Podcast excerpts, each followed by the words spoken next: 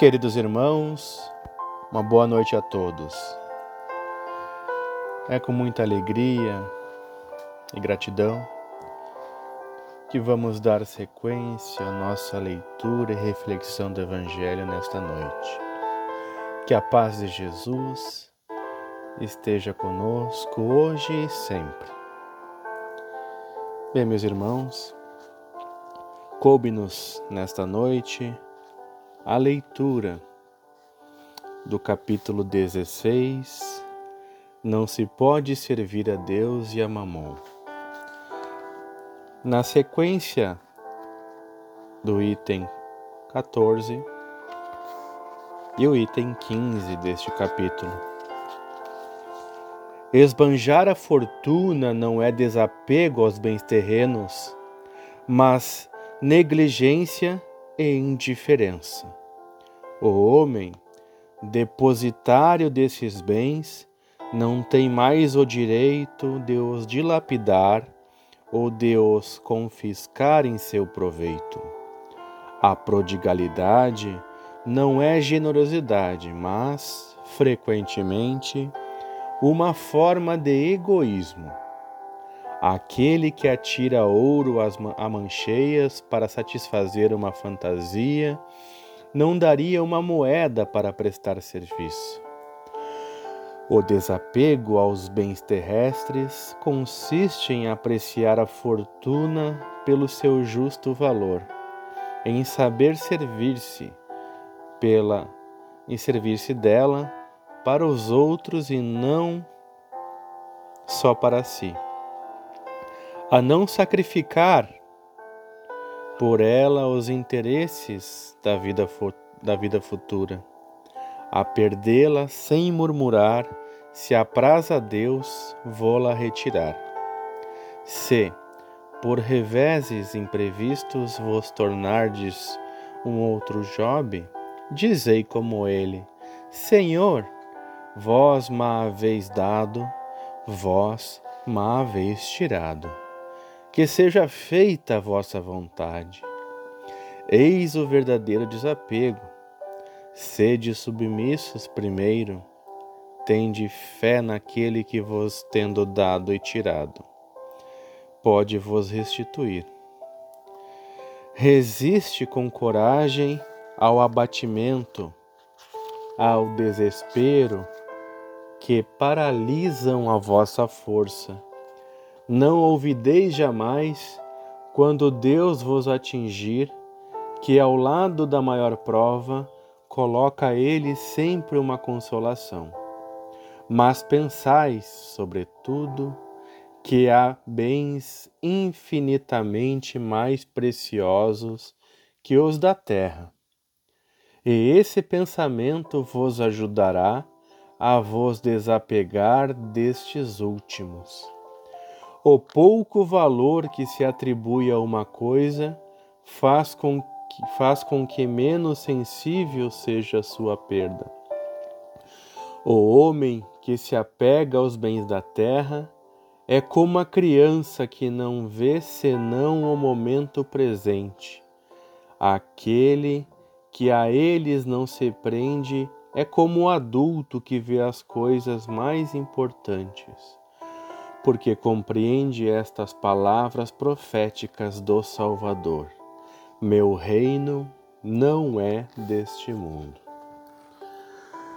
O Senhor não ordena abdicar do que se possui, para se reduzir a uma mendicidade voluntária e tornar-se uma carga para a sociedade. Agir assim seria compreender mal o desapego dos bens terrestres é um egoísmo de outro gênero, porque é isentar-se da responsabilidade que a fortuna faz pesar sobre aquele que a possui.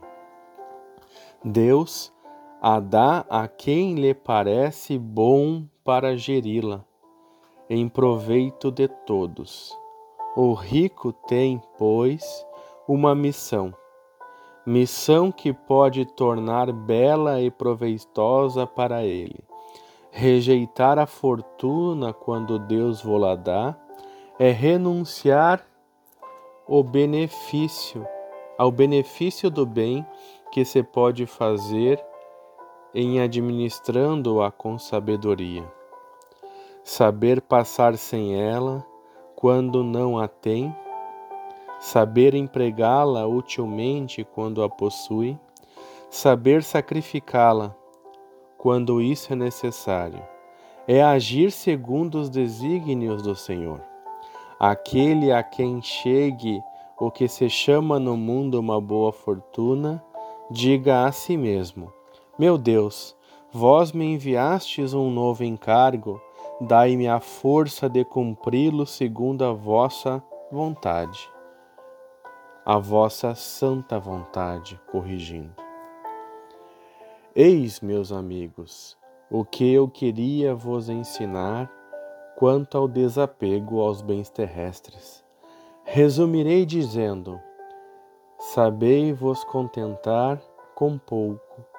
Se sois pobres, não invejeis os ricos, porque a fortuna não é necessária à felicidade. Se sois ricos, não ouvideis que esses bens vos estão confiados e que deveis justificar seu emprego como sendo tutores. Não sejais depositários infiéis, fazendo-os servir a satisfação do vosso orgulho e da vossa sensualidade. Não não vos creais no direito de dispor unicamente para vós daquilo que não é senão um empréstimo e não uma doação se não sabeis restituir, não tendes mais o direito de pedir, e lembrai-vos de que aquele que dá aos pobres se quita da dívida que contrai com Deus. Agora vamos para o item 15, através inicialmente de uma pergunta. O princípio segundo o qual o homem não é senão o depositário da fortuna que Deus lhe permite gozar durante a vida, tira-lhe o direito de transmiti-la aos seus descendentes?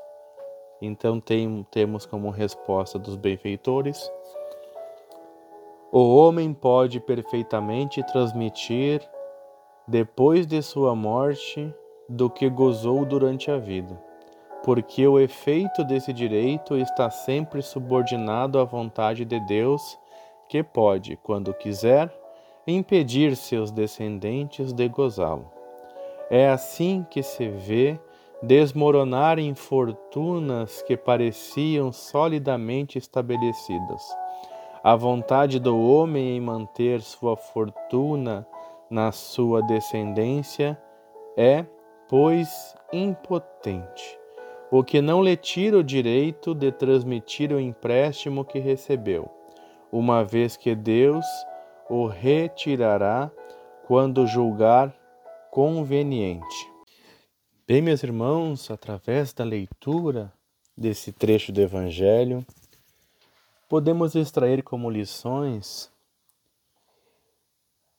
a compreensão de que Jesus não condenou, não condena e não condenará a riqueza,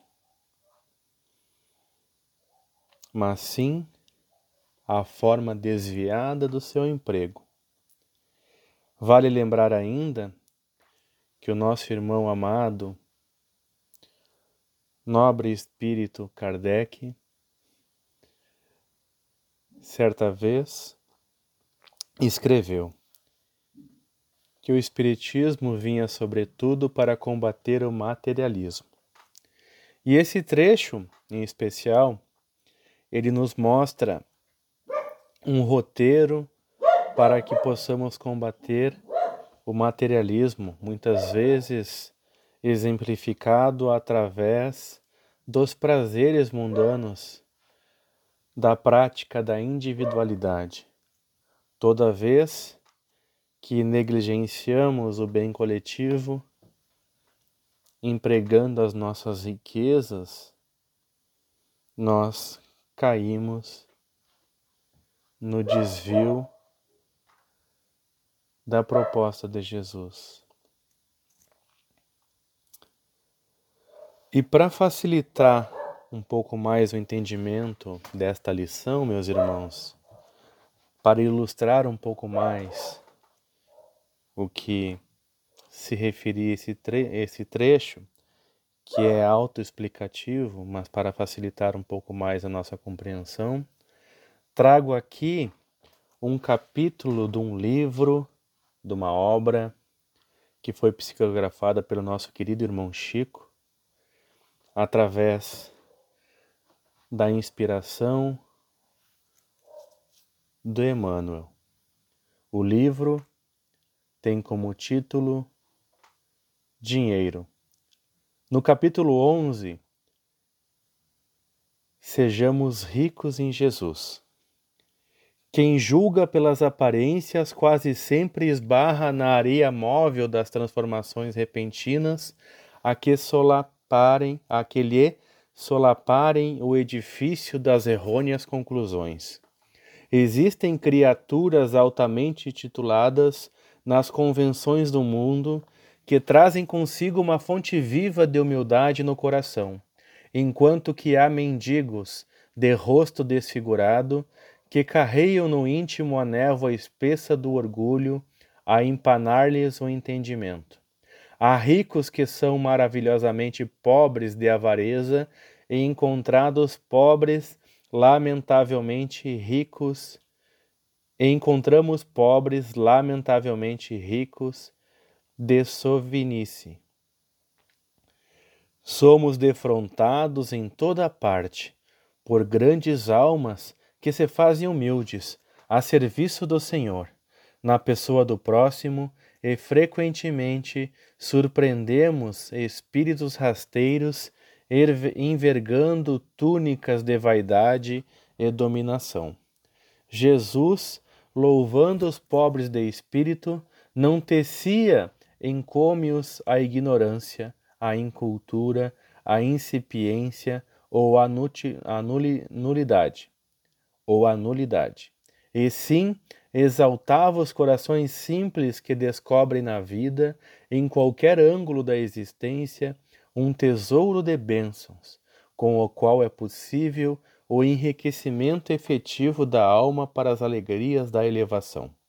Pobres de espírito na plataforma evangélica significa tão somente pobres de fatuidade, de pretensos destaques intelectuais, de supostos cabedais da inteligência.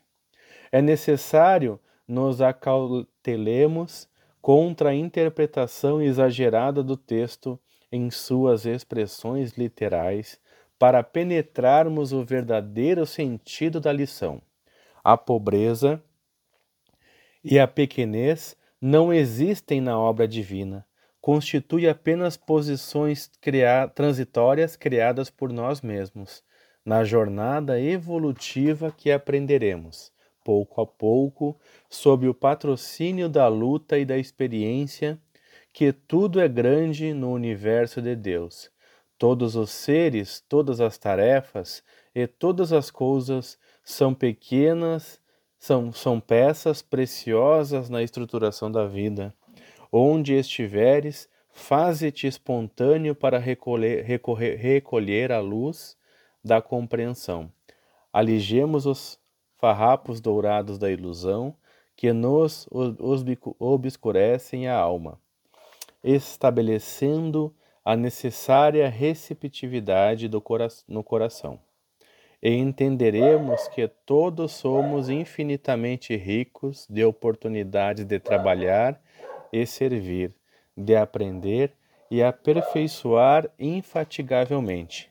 O ouro será muitas vezes difícil provação e os cimos sociais na terra quase sempre são, ama são amargos purgatórios para a alma sensível, tanto quanto a carência de recursos materiais é bendita escola de sofrimento, mas a simplicidade e o amor fraterno brilhando, amor fraterno brilhando por dentro de nosso espírito em qualquer situação no caminho da vida são invariavelmente o nosso manancial de alegrias sem fim. Meus irmãos, então, encerrando a nossa tarefa desta noite, vamos desejar que todos nós, todos os necessitados de alimento para o corpo e espírito, possam ter as suas aspirações atendidas por Jesus, por Deus, de acordo com a necessidade e merecimento de cada um de nós. Vamos rogar a proteção, o amparo, a inspiração a todos os irmãos, em especial aqueles que mais necessitam um socorro amigo nesse instante. Que as nossas águas possam ser magnetizadas, que os socorristas do espaço possam colocar nelas o alimento reparador para o nosso espírito, para o nosso corpo, e que possamos nos sentir em paz, com alegria, esperança e fé, hoje e sempre. Que assim seja.